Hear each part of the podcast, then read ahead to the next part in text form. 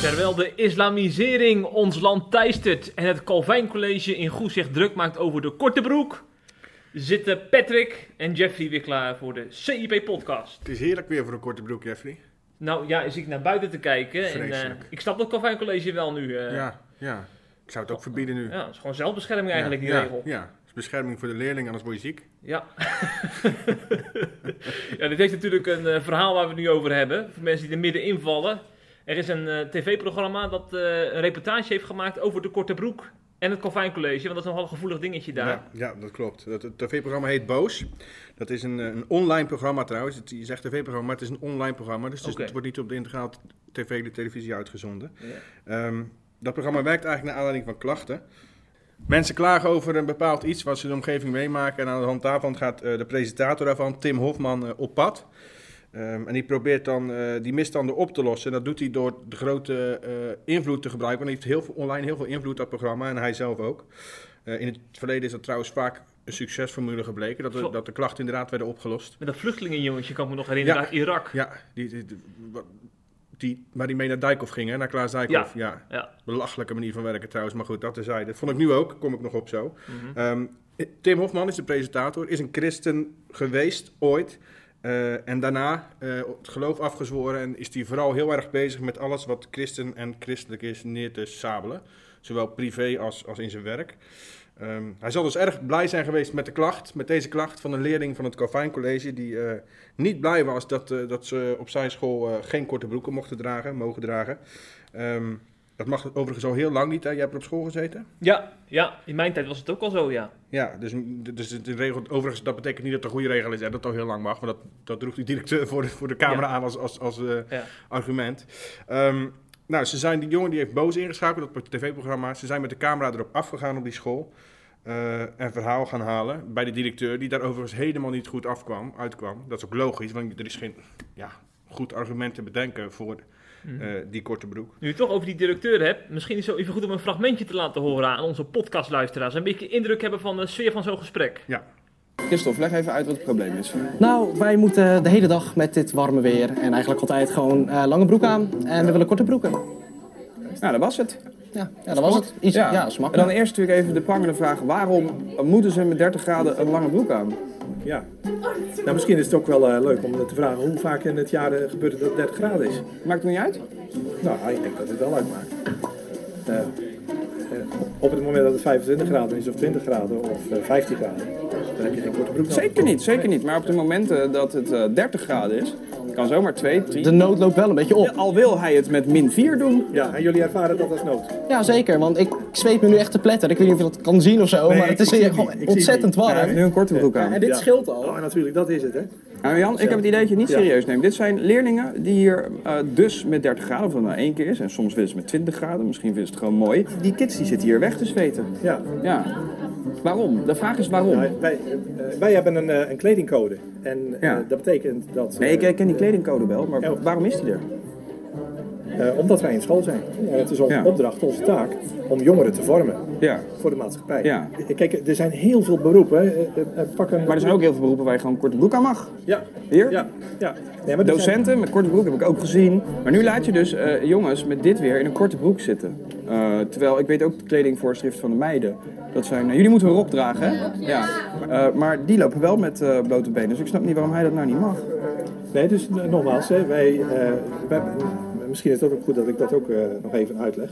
Wij zijn een christelijke school. Ja. En dat betekent dat we ervan uitgaan dat de kleding voor jongens anders is dan voor meisjes. Waarom? En in ons geval... Dat maken zij toch uit? Nee, wij, zijn een christelijke school. Hun ouders kiezen voor deze christelijke school. Wat vinden je ouders? Eh, mijn ouders vinden, maakt niet uit wat voor broek je draagt, want draag je een rok. Maakt niet uit. Nee, maar jou- Volgens mij moet je hier leren hoeveel 1 en 1 is en, eh, en eh, de Ja, geschiedenis van ons land. maar zijn ouders die hebben gekozen voor het Calvijn College. Om hem op het Calvijn College te plaatsen. En de regel die wij hebben, die hebben we al heel lang. Ja. Al, al meer dan 25 jaar. ja. Eh, dus, Maar homo's mochten dus- ook heel lang niet trouwen. Tot iemand zei, ja, misschien geen goed idee. Ja, oké, maar daar, ik- daar ga ik niet over. Je regel is het toch niet per se omdat hij goed is? Leg mij nou eens uit waarom het überhaupt christelijk is.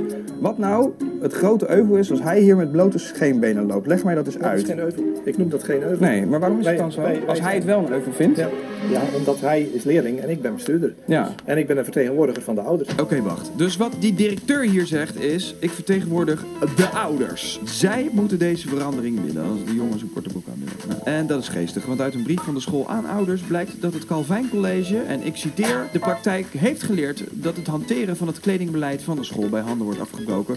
Onder andere, en daar komt het, omdat ouders het beleid niet steunen. Ik herhaal. Onder andere omdat ouders het beleid niet steunen. Goed, meneer de directeur, u zei? Wiens ouders wil per se dat jullie langer school, broek naar school dragen? Wiens ouders vinden eigenlijk een beetje een bullshit regel? Moet ik dat dan gaan peilen? Moet ik dan een enquête maar- rondsturen? Ja, misschien moet dat Volgens mij is er al een handtekeningenactie geweest voor 4.000, 5.000 handtekeningen ooit. Twee jaar geleden. Ja, twee jaar geleden. Ja. Wat hebben jullie daarmee gedaan? Daar is niets mee gebeurd. Nee, waarom niet? Nee. Nou, omdat wij het niet nodig vinden. En wat had dat met christelijk te maken? De korte broek heeft niks met christenen te maken. Nee, u, u haalde het met zelf aan. Ik wil het niet doen. eh, kijk, eh, eh, wij zeggen wel dat volgens de Bijbel meisjes anders gekleed worden dan jongens. En in onze cultuur en in onze traditie betekent dat dat meisjes een rok dragen en jongens een broek. Nou, het valt mij wel op aan dat gesprek dat eh, eh, hij, die, die eh, bestuursvoorzitter, is dat hè, Jan Bakker, Ja. dat hij er niet echt uitkomt. Want ik hoor hem dus aan de ene kant hoor ik hem zeggen van ik ben ver- vertegenwoordiger van de ouders. En aan de andere kant zegt hij van ja, ondanks, de- ook als de ouders het niet met mij eens zijn, Ja. gaan wij deze lijn voortzetten. Want het is volgens de Bijbel. Ja, omdat hij natuurlijk door had van, ja, dat kan ik wel zeggen, maar er zijn in het verleden natuurlijk wel, daar ga je het zo nog over hebben, dingen gebeurd waaruit blijkt dat, hij helemaal, dat ze eigenlijk helemaal niet zo naar de ouders luisteren of naar andere mensen. Ehm, overigens begon Hofman ook nog over homoseksualiteit. Eh, heel kinderachtig vond ik dat. Totaal niet relevant in dit eh, onderwerp. En hij dacht natuurlijk, ik ben nu toch op een eh, streng christelijke school, preventorische laat ik maar gelijk dat onderwerp aansnijden. Ja. Enorm kinderachtig, maar goed, dat, zo Daar kennen ging we die hem. Bakker trouwens goed mee om. Ja, vond ik ook. Die, ging- die ging er gewoon niet op in. Nee. Ja, maar ehm, misschien is het goed om wat achtergrondinformatie te Ja. delen hierover. Want het is niet de eerste keer dat het in het nieuws is. Nee. En ehm, En het zal ook niet de laatste keer zijn. Ook niet de laatste keer inderdaad. Eh, in 2017 heb ik even gebeld met Eike Vaders. Toen nog leerling in Goes, ook op het Calvijn College. En die besloot in zo'n warme zomer een petitie op te stellen. Eh, in totaal trouwens eh, zo'n 2400 keer ondertekend. Zo. De, trouwens nog even terugkomend op Tim Hofman. In zijn reportage zei hij dat het zo'n 4.000, 5.000 keer ondertekend was. Dus hij zat de helft ernaast. Ja, ja, ja. Prima journalistiek ook. Maar eh, toen heb ik hem natuurlijk gevraagd ja, waarom hij dat nou gedaan heeft, eh, die petitie. Mhm. En ehm, eh, toen zei hij het volgende. Door middel van de petitie willen we duidelijk maken dat meer mensen het verbod op de korte broek niet zien zitten. Eigenlijk vind ik, vond ik dat wel een heel goed middel van hem, door de petitie in te zetten. Want dan kun je natuurlijk het draagvlak kun je een beetje Mhm. opmeten op die manier. Hè? Ja, en ik denk eerlijk gezegd dat het Calvijn College, hen kennende, voor dat soort dingen meer eh, openstaan dan, dan zo'n camera die de school binnen banjert. Ik Ja. denk dat je dan gelijk, dan is het dan gelijk de gelederen gaan sluiten in zo'n cultuur. Jij kent die cultuur Ja. een beetje ook, ja, denk ik. Ja, dat denk ik ook wel. Maar goed, het is natuurlijk niet dat hij gelijk de camera in hebt geschakeld, denk ik. Hè. nee, Ehm, dat volgt Nee. natuurlijk onder andere op die petitie waar je het nu zegt. Ja, ik kan wel nog een petitie gaan doen, maar dat is dus vorige keer niet effectief gebleken. nee. Dus dit nee. is dan in zijn ogen was dit de volgende stap. Ja, dat is, dat is ook begrijpelijk. Ja. Eh, die kerel trouwens, Eike Vaders, die zei er nog bij dat het dragen van een korte broek hygiënisch, hygiënischer is dan zweten in een lange broek. Vind je dat een goed argument van deze kerel? Nee. je zit ook aan te kijken alsof je water ziet branden. Ja, ik heb ook, ja. Is, is dat zo? Is dat zo? Is dat een feit? Of? Nou, dat, dat zou een, eh, een deskundige moeten raadplegen. Ik heb geen idee. Nou, ik, denk Ja. dat, ik denk dat, het meer, dat hij gewoon een beetje aan het zoeken was naar een argument. Ja.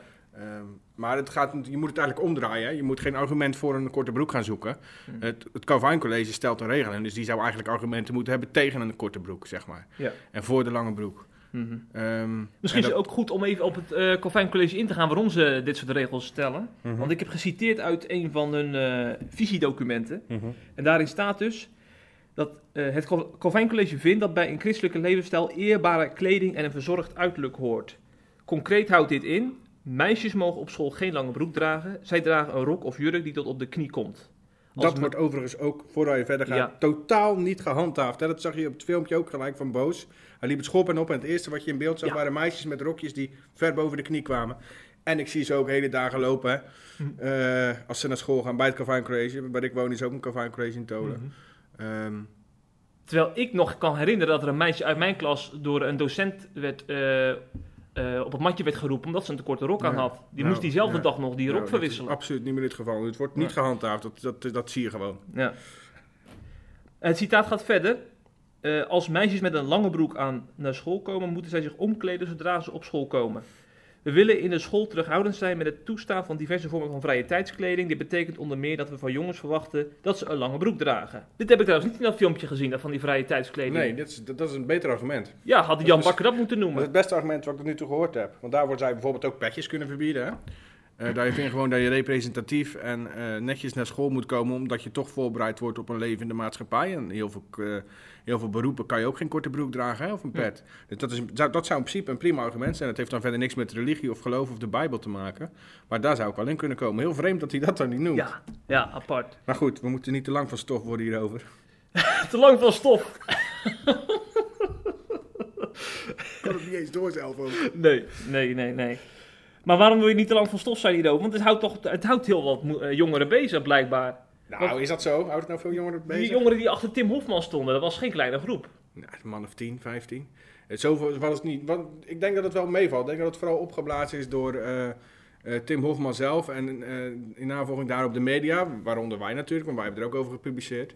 Ehm, want, ik zal je een voorbeeld doen waarom ik denk dat het wel meevalt eh, op Calvin College zelf. Tim Hofman had opgeroepen, afgelopen dinsdag was dat, eh, om vooral eh, om allemaal in de korte broek naar school te komen.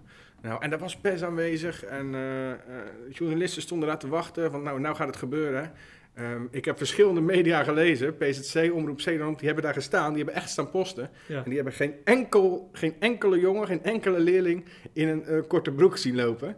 Dus die oproep is totaal geen gehoor aangegeven. Nou weet je natuurlijk niet wat Calvin daar zelf aan gedaan heeft. Ze kunnen gedreigd hebben met een time-out. Geen, geen schorsing. Eh, maar in ieder geval, die oproep is totaal mislukt. Een Mhm. ander medium, volgens mij AD, sprak wel over een enkele leerling. Niemand praatte met de pers overigens.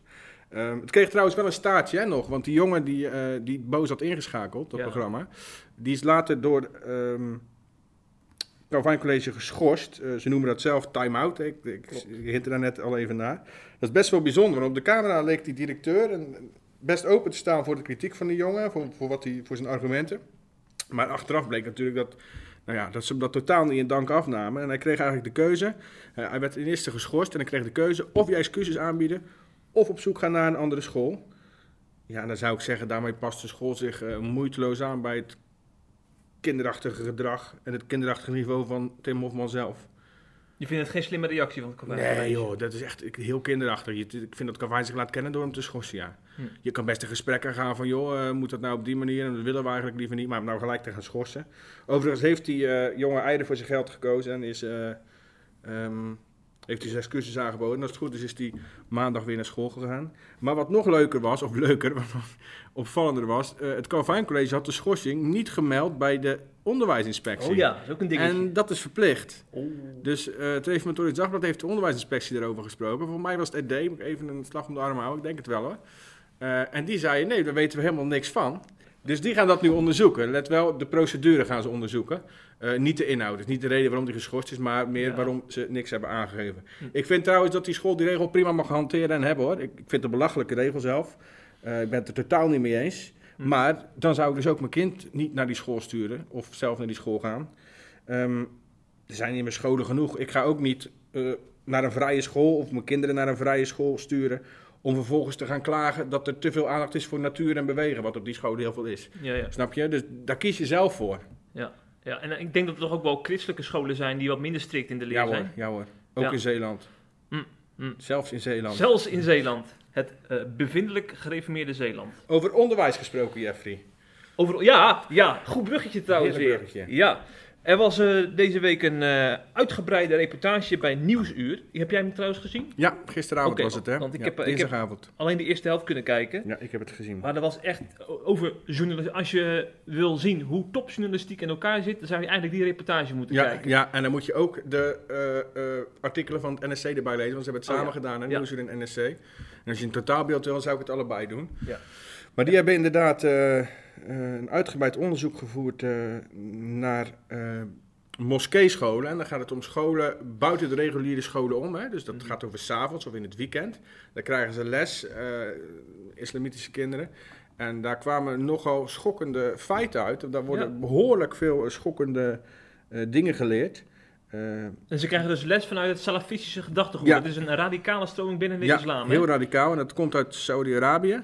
Eh, ze worden ook gefinancierd vaak, die organisaties eh, die, die, die die les organiseren, door Saudi-Arabië. De docenten, degene die lesgeven daarin, zijn vaak geschoold in Saudi-Arabië. Dus er is een hele grote invloed vanuit het salafistische Saudi-Arabië op Nederland. En voor het geval je niet weet wat dat precies inhoudt, Saudi-Arabië, daar word je vermoord als je homo bent. Daar word je vermoord als je de sharia, sharia overtreedt, hè, Mhm. op een plein waar iedereen bij is. Ehm, een, een van de docenten vertelde trouwens nog in een fragment wat bij Nieuwsuur te zien was, dat hij daarbij geweest was bij zijn executie en dat hij het prachtig vond om te zien. Eh, dat schetst een beetje hoe dat eruit zag. Ehm, overigens vraag ik me af of we moeten spreken van schokkend. Of, of, het is wel schokkend, maar het is niet nieuw, maar daar kom ik zo meteen nog op terug. Ehm, het komt er eigenlijk op neer dat, dat die kinderen in die lessen leren dat alles wat buiten de islam eh, valt, buiten de regels en de wetten van de islam, ehm, fout is. Sterker nog, alles wat buiten de salafistische interpretatie van de islam Ja. valt, is fout en moet je eigenlijk haten. Maar je moest het horen praten over medemoslims Ja. die stikt in de Ja, leer zijn. ja. daar. Heel zijn hard. schijnheiligen die Ja. eigenlijk de doodstraf verdienen. Schijnheilige, ja. ja.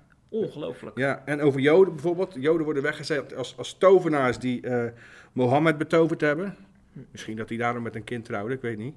Ehm, en kinderen krijgen vervolgens de vraag: wat is de juiste straf voor een tovenaar? Mhm. En een tovenaar is dus, Joden worden onder tovenaars ges- eh, geschaard. Hè? Ja. Eh, dan krijgen ze een meer keuzevraag. Wat is de juiste straf voor een tovenaar? A. Zweepslagen. B. Steniging. C. omgebracht worden door het zwaard. En dat laatste is dan het eh, juiste antwoord. Mhm. Eh, ze leren ook dat Nederland met haar christelijke waarden fout is. Dat ja. ze, ja, dat is goed dat je dat zegt. Daar hebben we een kort fragment van over eh, eh, zeg maar, hoe het christendom ook ter sprake komt.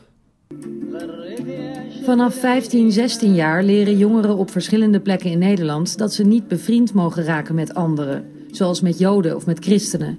Ze mogen de niet-moslims zelfs niet van hun eten laten eten. En ze mogen ze ook niet feliciteren met kerst, zo horen we in deze les. Dit is zelfs een grotere zonde bij Allah en zwaarder dan het feliciteren van iemand die alcohol drinkt. Moord pleegt, dit is nog erger. Wat? Iemand feliciteren met kerst. dat dus.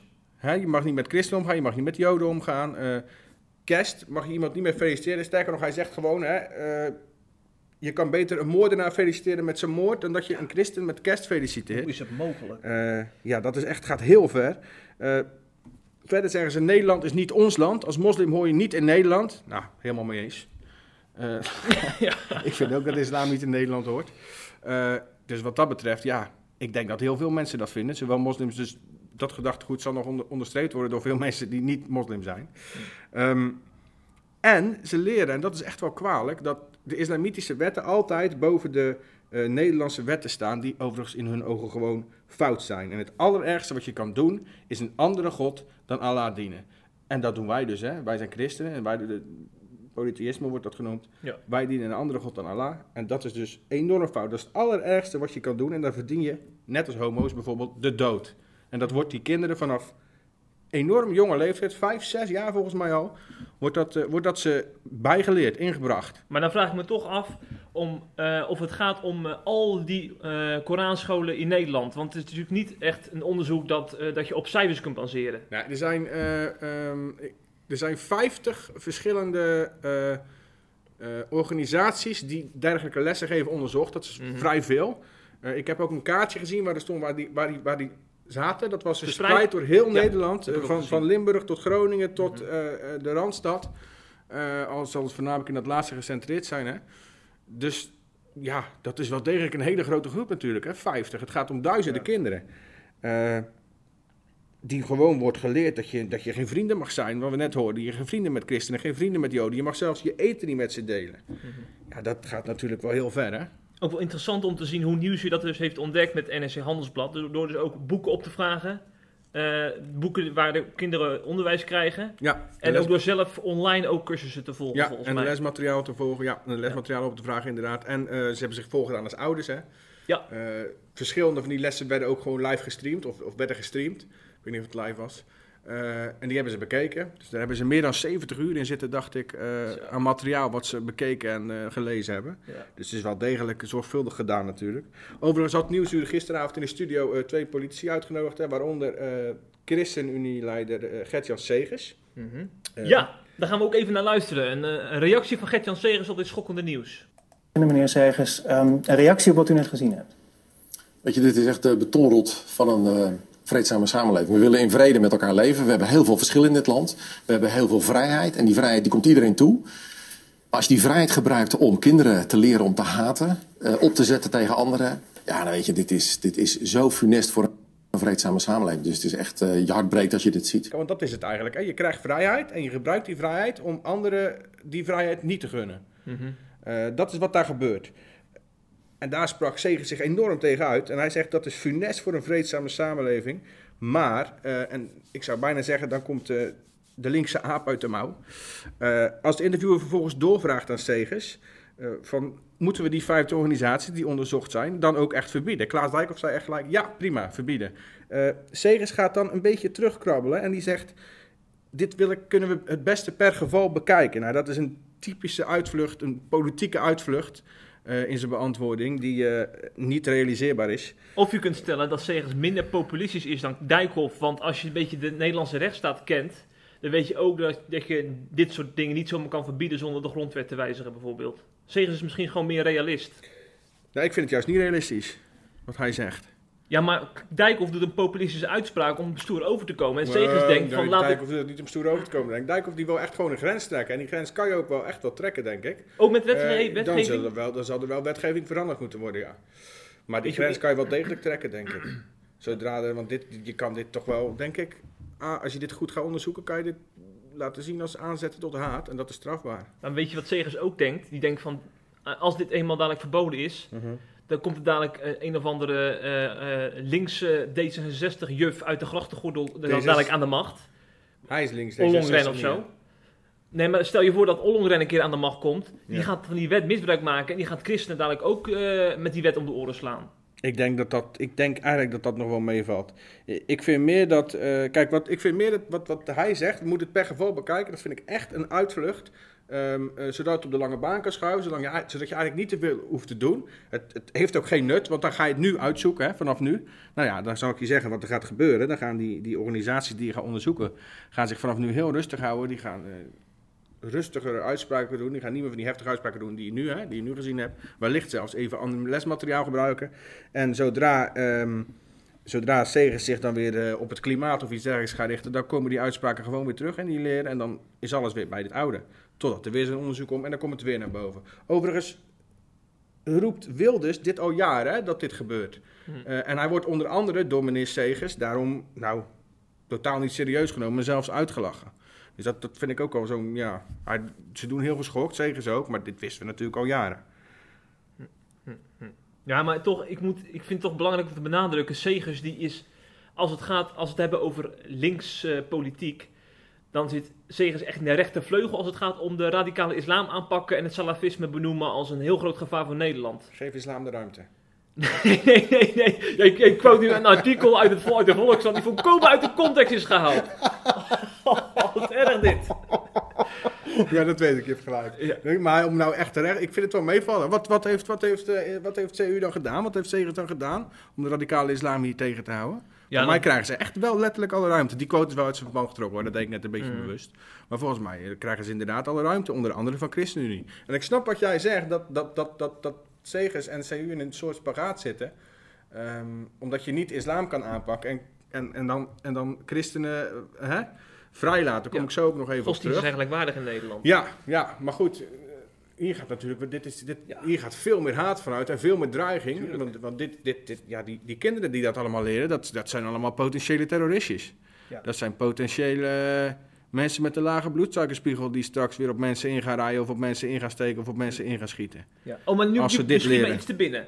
Segers die heeft echt concrete wetgeving voorgesteld om die financiële banden tussen Saoedi-Arabië en moskeeën in Nederland te verbreken. Er staat zijn handtekening onder. Mhm.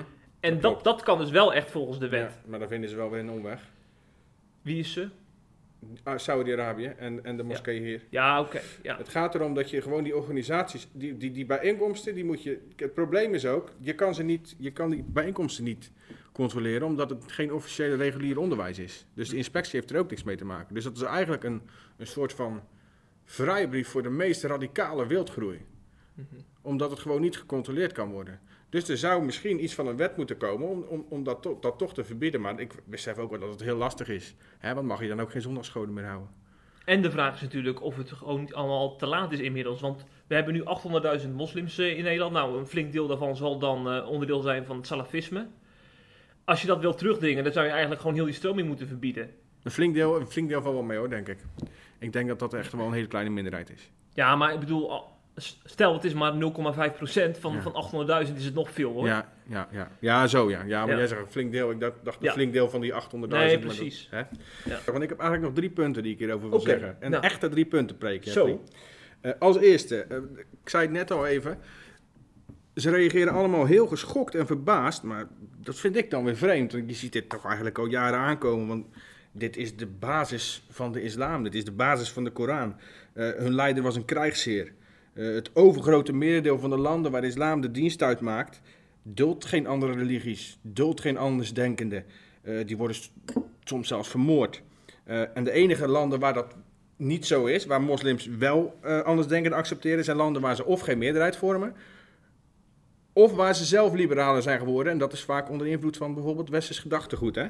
Ehm, ten tweede, en dan ga ik wel even advocaat van de duivel spelen. We hebben het natuurlijk net over de vrijheid van, van, van onderwijs. Ehm, maar als je die documentaire goed bekijkt en je ziet de punten die gemaakt worden tegen eh, die lessen, dan zie je ook wel dingen terugkomen die ik ook op reformatorische scholen zie. Die je dus wel degelijk eh, bij christelijke scholen ook, zie- ook zie. Hè? Ehm, ook daar leren we dat een andere God dan de Bijbel dienen heel erg fout is. Hè, dat leren de kinderen op een reformatorische of christelijke basisschool ook. Ook daar wordt vaak verteld over straffen en een hel wanneer je God niet dient. Soms tot in de details toe. Ehm, dat wordt op, en leren ze op christelijke scholen, maar niet alleen christelijke scholen, hè, ook zondagscholen en clubs van de kerk. eh, leren ze ook dat alles wat afwijkt van de Bijbelse leer fout is.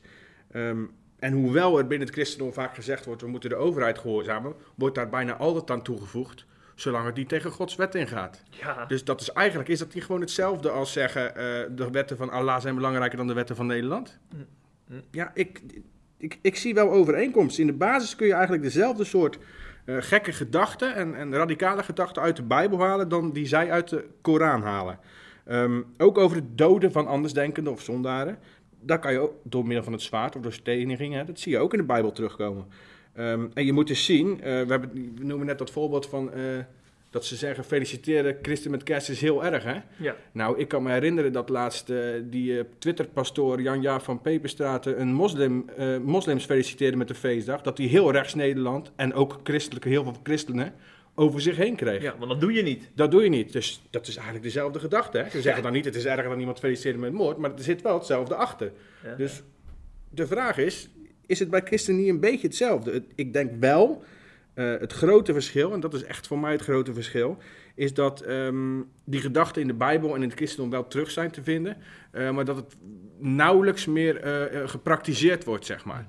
Dus het christendom is door een verlichting heen gegaan in het verleden, waardoor deze gedachtegang eigenlijk ehm, niet of heel sporadisch nog wordt toegepast. En dat is bij de islam natuurlijk absoluut niet het geval. Daar wordt het nog wel toegepast, in, sowieso in heel veel islamitische landen.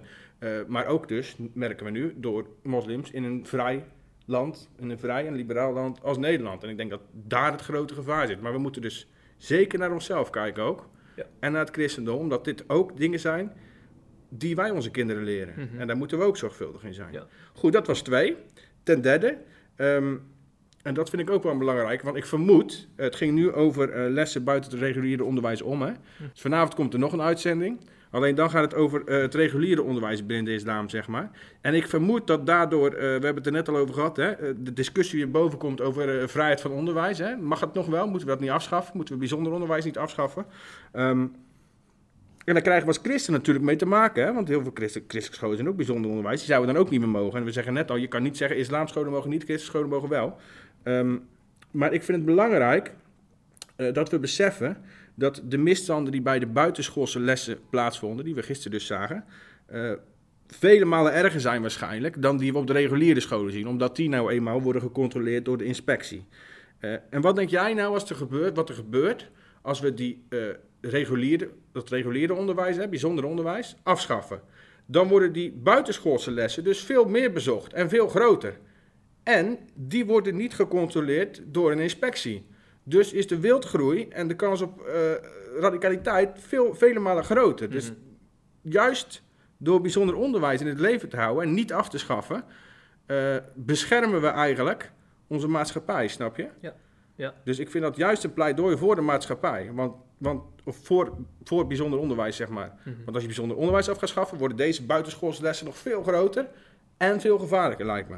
Dus ik vind dat als je straks toch per se die discussie wil aanzwengelen naar aanleiding van, van dit gebeuren, houd dat dan vooral in je achterhoofd. Mhm. Ja, en ik zou zeggen, als je dan vanavond naar een bidstond gaat in je kerk, breng het ook ter sprake om het Nederlandse volk ook op te dragen. Hè? Dat we beschermd worden tegen deze islamisering. Ja, maar dat kan je wel beter alleen doen en niet in een kring. Nee, in een kring, dat eh, is ligt nogal gevoelig in Ja, bepaalde gezintes. Precies. En ook in de gezinten van dominee Labé, Ja. predikant van de gereformeerde gemeente in Veenendaal. Ja. Hij heeft een eh, artikel geschreven in de Saambinder, dat is een beetje het huisblad van de Gergem. Mhm. En ehm, daar, in die Saambinder heeft hij een vraag beantwoord van ouders, volgens mij. En jij hebt dat artikel gelezen, Patrick? Ja, ik heb het artikel gelezen inderdaad. Dat, dat was enorm trending, hè, bij ons ook. Ja. Ehm, dat is ook logisch, want iedereen heeft wat met kringgebed. Hè? In de evangelische kringen, maar ook in de reformatorische kringen is dat inmiddels wel behoorlijk doorgedrongen. Labé wilde in dat artikel eigenlijk vooral zeggen dat we heel voorzichtig moeten zijn met het kringgebed. Omdat eh, volgens hem het gevaar bestaat dat dat de orde daarbij ontbreekt. En dat je in een kringgebed meer dingen tegen elkaar gaat vertellen in plaats van tegen God. Ehm, wat ik overigens ook opvallend vind, is dat hij aan guilty by association doet.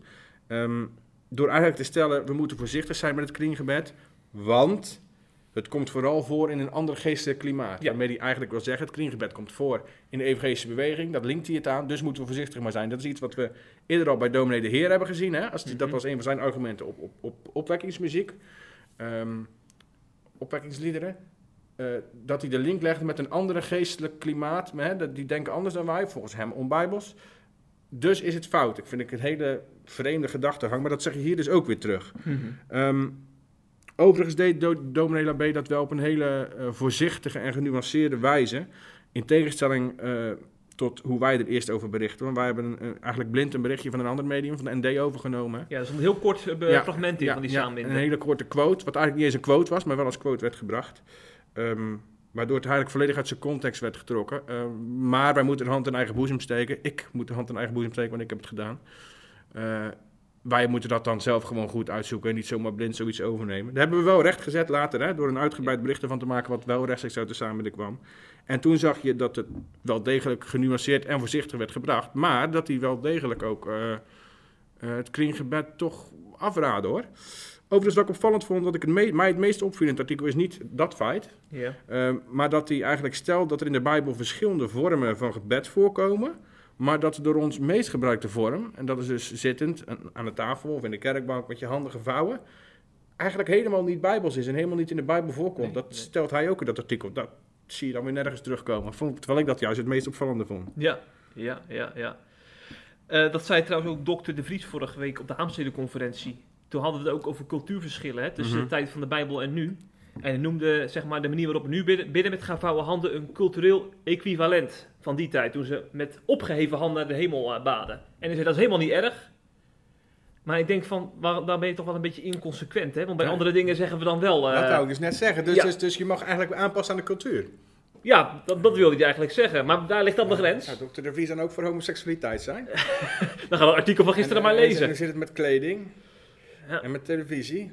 Hij spreekt trouwens donderdag. Oh, Het is trouwens leuk om het even te zeggen. Morgen spreekt hij op de studiedag over de Nashville-verklaring. Met allemaal reformatorische broeders in Putten. En hij gaat een van de belangrijkste lezingen verzorgen. En CIP is daarbij. En we gaan een... Wie dan? Ik niet hoor. Nee, Ik ik, zeg, ah, tuurlijk. Ja. Ik mag weer gaan zweten op kantoor en jij gaat weer de leuke uitjes doen. Ik, ik ga lekker naar Putten, ja. was er alweer bang voor. Ja. En eh, ik ga ook waarschijnlijk een extra podcast maken met de mannenbroeders. Dus luister en huiver. Morgen bij CIP.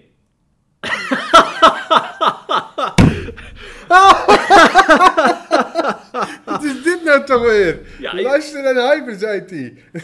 Nou, ik denk dat er heel wat mensen huiveren als ze een podcast over de Nashville-verklaring horen. Dat heb jij toch wel eh, gelezen de afgelopen eh, half jaar in de media. Ja. Toen wij constateerden dat dit onderwerp trending topic was bij CIP, het kringgebed, Mhm. toen hebben wij wat eh, mensen uit de gereformeerde gemeente benaderd, die of aan de rand van de GGM nu staan of er nog in zitten, Ja. om eens te vragen van waarom ligt het kringgebed nou zo gevoelig in jullie kringen? Ja. En wat vinden jullie er zelf van? En onder andere Jan van Dooyenweert heb ik eh, erover mogen spreken. Mhm. En hij zei dus eh, ja, dat, het zo dat het zo gevoelig ligt, omdat het gewoon een nieuw fenomeen is in eh, de rechterflank van de reformatorische gezinten. Hij zei, we leefden vooral in gesloten gemeenschappen. Het woord zelf komt niet in de Bijbel voor, kringgebed. Dus werd voorheen aan het kringgebed ook niet gedacht. En het kringgebed wordt gedaan door een ouderling of een dominee. Ja. En dat geldt zowel in de kerk als ook bijvoorbeeld op huisbezoek. En in die zin, onbekend maakt dus onbemind. Dat zegt ook Evert Adams. Hij is eh, een van de kaarttrekkers bij Stichting Jij daar. Die ook, ook wel van de hoed en de rand weet in de Revo-gezinten. Mhm. En hij zegt, wat de boer niet kent, dat vreet hij niet. Ja, zo verwoordt hij het. En ik denk dat hij er wel een punt heeft. Ik bedoel, zo is het ook in andere eh, bewegingen. Als ik, als ik in een evangelische kerk kom en, en wij vertellen over gebruik in de reformatorische eh gezinten, dan, dan, dan, waar, dan is het ook gelijk een kwestie van, eh, dat willen we hier niet hebben, want we kennen het niet. Dus volgens mij werkt dat, is dat gewoon een, eh, een menselijke factor, zeg maar. Van iets wat je, waar, waar je voor het eerst kennis mee maakt, gelijk kritisch over zijn. Ja, maar ik denk dat die vrijheid in de, in de evangelische beweging wel groter is dan, in de, dan andersom hoor. Ja, omdat ze daar veel meer op hun eigen traditie zijn gesteld. Omdat daar nou veel meer vrijheid is. In de, ja, nou, da- daar zijn ze ook wel op eigen tradities gesteld. Maar daar is wel meer vrijheid ehm, naar andere tradities toe, Oké, eh, Ja. denk ik. ja, dat zou kunnen, ja. ja, ja. Wat ook nog een punt was om, om zeg maar, eh, de kritiek op het kringgebed te verklaren, is dus het feit dat ik net al even aanhaalde dat dus vooral het gebed voor ambtsdragers is bedoeld. Hè? Die Evert Adams van Stichting Jij daar, die eh, heeft wel eens een familiedag. En dan wordt de maaltijd geopend door een neef, omdat die neef predikant is. Dus als die neef geen ambtsdrager zou zijn, dan zou hij waarschijnlijk dat gebed niet leiden voor die familiedag. En dat is een, be- is een beetje een, eh, een symbool voor hoe men in de rechterflank van de reformatorische gezinten tegen het gebed aankijkt. Dat is toch wel iets waar, waar, waar eh, iemand boven moet staan met een bepaalde status, blijkbaar. Is dat herkenbaar ja. voor jou? Ja, ja, dat is zeker herkenbaar, ja, tuurlijk. Dat gebeurt altijd, hè. Of eh, het is vaak iemand, als er iemand is die inderdaad ambtszager is, dan doet diegene dat. Eh, als dat niet het geval is, dan doet dat, ehm, eh, ja, ik zou bijna zeggen het stamhoofd, het, familiehoofd, hè. Oh, dus, ja. dus de opa met al zijn kinderen en kleinkinderen. Ja. Is die opa er niet meer, dan doet de oudste zoon het. Hm. Dus dat is wel een beetje, dat klopt wel, ja. Ja, ja, ja, dat verklaart dus ook wel kritiek op het kringgebed. Ja, En Arjan Baan, wie kent hem niet, dat is de man van Stichting Hardcry. Die heeft een eh, Facebook-post geplaatst aan aanleiding van de, de kritiek van Dominee Labé. En hij is wel iemand van de statements, hè, van de one-liners. ja. Hij zegt, ten diepste denk ik echter dat de reformatorische dominees geleid worden door angst. Men is doodsbang dat kerkmensen zelfstandig de Bijbel gaan bestuderen, zich in groepjes eh, gaan vormen en kritische geluiden ventileren. Nou, ik denk niet dat dat de insteek van dominee Labé is geweest. Nee. Hij, hij ging hier even een stapje te ver baan Ja. in zijn nou eh, ja, ik, analyse. ik snap zijn gedachtegang wel. Misschien is het ook wel een algemene gedachtegang bij, eh, als het gaat om nieuwe dingen. Hè? Ehm, en om evangelische invloeden, waar we het net al over hadden. Dat ze daar een beetje bang voor zijn, inderdaad. Om- omdat ze dan anders gaan denken dan, dan, dan, ze, dan, dan we, gewend, we gewend zijn hè? Mhm. in de reformatorische gezinten. Maar als we dit even heel specifiek op deze situatie toepassen, dan denk ik niet dat dat de reden is geweest van dominee Labé. Die heeft gewoon eerlijk vanuit zijn hart geantwoord. Hm. Hm. Maar ik denk niet dat hij eh, doodsbang is dat mensen de Bijbel gaan studeren. Ik denk dat dominee Labé dat heel graag wil dat mensen dat doen. En zou die ook bang kunnen zijn voor het feit dat eh, wanneer, wanneer mensen in kringen gaan bidden, dat ze heel snel denken dat ze een kind van God zijn? Dat suggereert Evert Adams. Hè, dat, dat dat ook daarmee gepaard kan gaan. Dat je, dat je als het ware Jezus jezelf toe-eigent als je, als je in kringen gaat bidden. En iedereen maar vrij een gebed kan uitspreken. Dat je heel snel het gevoel hebt, ik ben een kind van God, ik hoor erbij. Ja, was het maar zo in die kring, hè? Laat ik zou ik bijna zeggen. Want eh, het, het- het tegenovergestelde is helaas waar. Terwijl als we de Bijbel lezen, ja, eh, bid en u zal gegeven worden. Eh, bidden ze maar vrijmoedig en, eh, en worden ze maar kind van God. Ja, maar dat hoopt dominee Labé ook, denk ik. Ja, dat lijkt me ook. Ja. Maar ik denk dan wel degelijk dat, dat die gedachte er een beetje achter zit, wat, wat Evert Adams zegt. Ja. Ja, ja. dat is wel een goede analyse van die man. Ja, ja, dan krijg je dat verhaal weer van die eh, eh, gestolen Jezus hè, en die ingebeelde hemel. Dat is, dat is een, een, favoriete uitspraak in die kringen. Ehm, terwijl ja, een gestolen Jezus kan volgens mij helemaal niet, want Jezus, Jezus geeft zichzelf cadeau. Jezus geeft zichzelf aan, aan de wereld om, om ons te redden. En ik zeg bewust de wereld. eh, en niet aan de uitverkorenen of een bepaald groepje. Jezus geeft zichzelf aan de wereld. Ehm, en iets wat gegeven wordt, kan je helemaal niet stelen. Nee, dat- gestolen Jezus is echt een hele rare term. Net als een ingebeelde hemel overigens hoor, want de hemel is echt. De hemel kan niet ingebeeld zijn. Over framing gesproken, daar maken wij christenen dus ook vaak gebruik van. Ja, absoluut. Het is net de politiek af en toe. Ja, wij ook hè, want wij zijn nou ook wel een beetje aan het framen, de- die, die reformatorische gezinten. Hoe bedoel je? We hebben het over de rechterflank van de reformatorische Ja, gezin. ja. Ik heb het verschillende keren Ja, genoemd. hè. maar binnen die, binnen die flank zijn, is het natuurlijk niet zo dat iedereen het heeft over de gestolen Jezus en een ingebeelde nee, hemel. Dat bedoel ik. Dus dan Ja. plak je er ook, dan zijn we ook wel een beetje zo bezig. Ja, ja, ja. Nee, daar heb je gelijk in. En het is ook goed om erbij te zeggen wat dominee Labé in de saambinder schreef. Want niet zozeer omdat hij een statement wilde maken, maar hij beantwoordt een vraag van, van bezorgde ouders die kinderen hebben op een christelijke studentenvereniging, waarbij, waarbij ze dus in groepen bidden. Ja. Ja. Ja, dat kan toch? Ja, ik denk dat heel veel christelijke ouders zich zorgen maken dat hun, eh, hun zoon of dochter op een christelijke studentenvereniging te veel drinkt. Of eh, de verkeerde muziek luistert. Of naar, te, te lang naar feestjes gaat.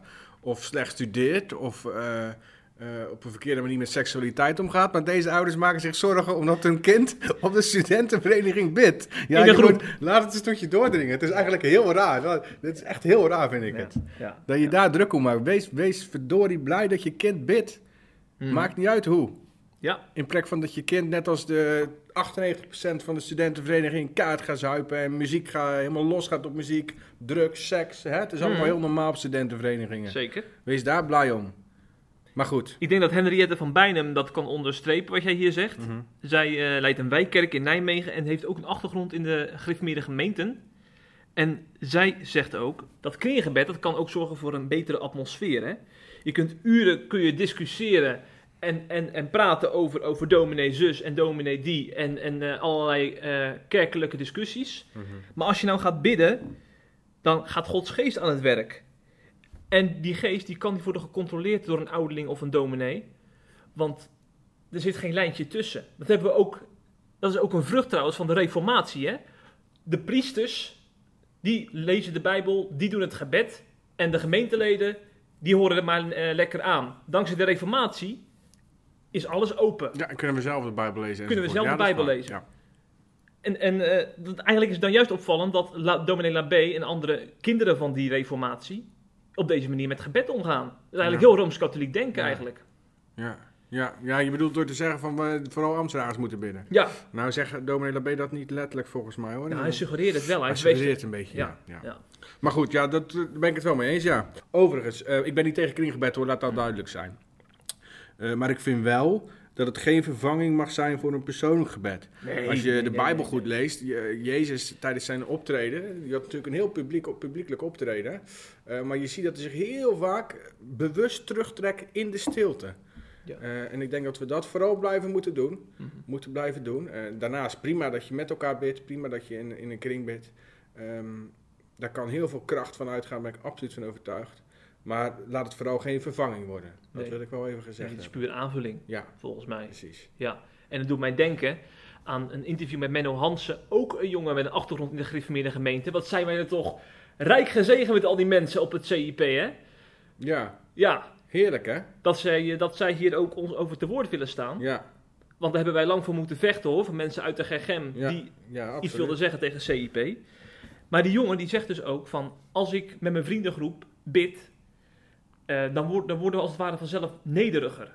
Ja, als we dan daarvoor bijvoorbeeld een hele ingewikkelde discussie hebben gehad of zo, en meningsverschillen zijn uitgewisseld, en we gaan dat afsluiten met gebed, dan gaan wij onze eigen mening gaan wij relativeren, Hm. omdat we ook weten, wij zijn allemaal kinderen van de Vader, en we hebben de waarheid niet zelf in pacht. Dan kan hij beter van tevoren bidden. Kunnen ze beter vooraf bidden. ja, maar, Dan krijg je heel die discussie niet. Snap je mijn punt nou, of Ja, niet? maar, ja, wat jij zegt, dan gaan we het relativeren. Dan kan je toch beter van tevoren samen bidden. Dan is de discussie een stuk vruchtbaarder. Ja, ja. Dus nou, dat is ook wel een goed idee. Voor en daarna dan. Hoe meer gebed, hoe vruchtbaarder, de- hoe vruchtbaarder een discussie, denk Ja. ik. ja, daar ben ik het absoluut mee eens. En daarom is het ook goed als de gereformeerde gemeente deze week de, de synode opent. Ja. Daar gaan ze allemaal belangrijke dingen bespreken. Dat ze ook samen als broeders bidden. Is ook gebeurd, hè? Ge- De ding is geopend, de voor de synode is, gebe- is een bidstond gehouden. Mhm. Alleen denk ik niet dat het een kringgebed was, maar goed, Nee. het is een bidstond, prima. Ja. Nou. Heel goed. En wij zeggen ook tegen de gereformeerde gemeenten, eh, wat jullie ook besluiten, wij houden van jullie en wij nodigen jullie uit om ook in interviews en in podcasts het allemaal toe te lichten Ja. als jullie besluiten. Zodat we hele mooie SIP Plus verhalen kunnen maken. Eh, over Plus gesproken, Jeffrey. Ja, daar hebben we heel wat leden voor nodig Ja, om ons target te bereiken. precies. Want wij willen eind dit jaar willen we op de 10.000 CIP Plus leden zitten. En we gaan er nu al richting de 9.000. Ja, Dus sluit je aan en zorg ervoor dat wij dat target halen. ja. Zodat we tegen onze baas Rick Bokelman kunnen zeggen... Rick, dit jaar hebben we weer snoeihard gewerkt. Nu mogen wij even uitrusten op Ibiza. Op, oh, heerlijk. Ibiza. dat lijkt me nou lekker, hè? Lijkt me Om geweldig. daar te genieten van al... Heerlijk, in een grote villa. Ja. ja. Maar dan hebben we dus heel veel SIP Plus leden nodig om dat te kunnen betalen. Zeker, ja. Dus bij deze, wees welkom en sluit je aan. Yes. Nou, Jeffrey, jij gaat naar de eh Nashville Studiedag, hè? Ja. Daar ga je een nieuwe podcast maken ook. Is de bedoeling, ja. Ehm, volgende week zijn wij er ook weer met de podcast. En op een hele bijzondere plek. Ja, want we gaan naar het christelijke bolwerk van Nederland. Urk der Galdeeën. En ik denk dat ze nu op Urk nu al hun, hun hart vasthouden dat die twee bad boys van CIP daar gaan langskomen. Precies. Want we gaan daar verhaal halen, letterlijk. Dan gaan, maar we gaan prachtige verhalen halen. Zeker. We gaan he- alleen maar hele mooie, positieve verhalen halen. Want we gaan een aantal prachtige getuigenissen optekenen. En daar gaan we hele mooie artikelen van maken voor SIP. En jij gaat een aantal dominees spreken, dacht ik, hè? Ja, ik, eh, als het goed is ga ik naar dominee Emaus uit de hervormde kerk en ah. naar dominee Uitslag, ah. christelijk gereformeerde kerk. Heel mooi. Ja, dus ik zie je nu al naar uit. Ja, en dan, gaan we, en dan gaan we, precies, gaan we lekker visje eten. En daarna gaan we aan het IJsselmeer een nieuwe podcast opnemen waarin we alles gaan bespreken weer. Juist. Dus wij zeggen tegen onze luisteraars... Tot volgende week.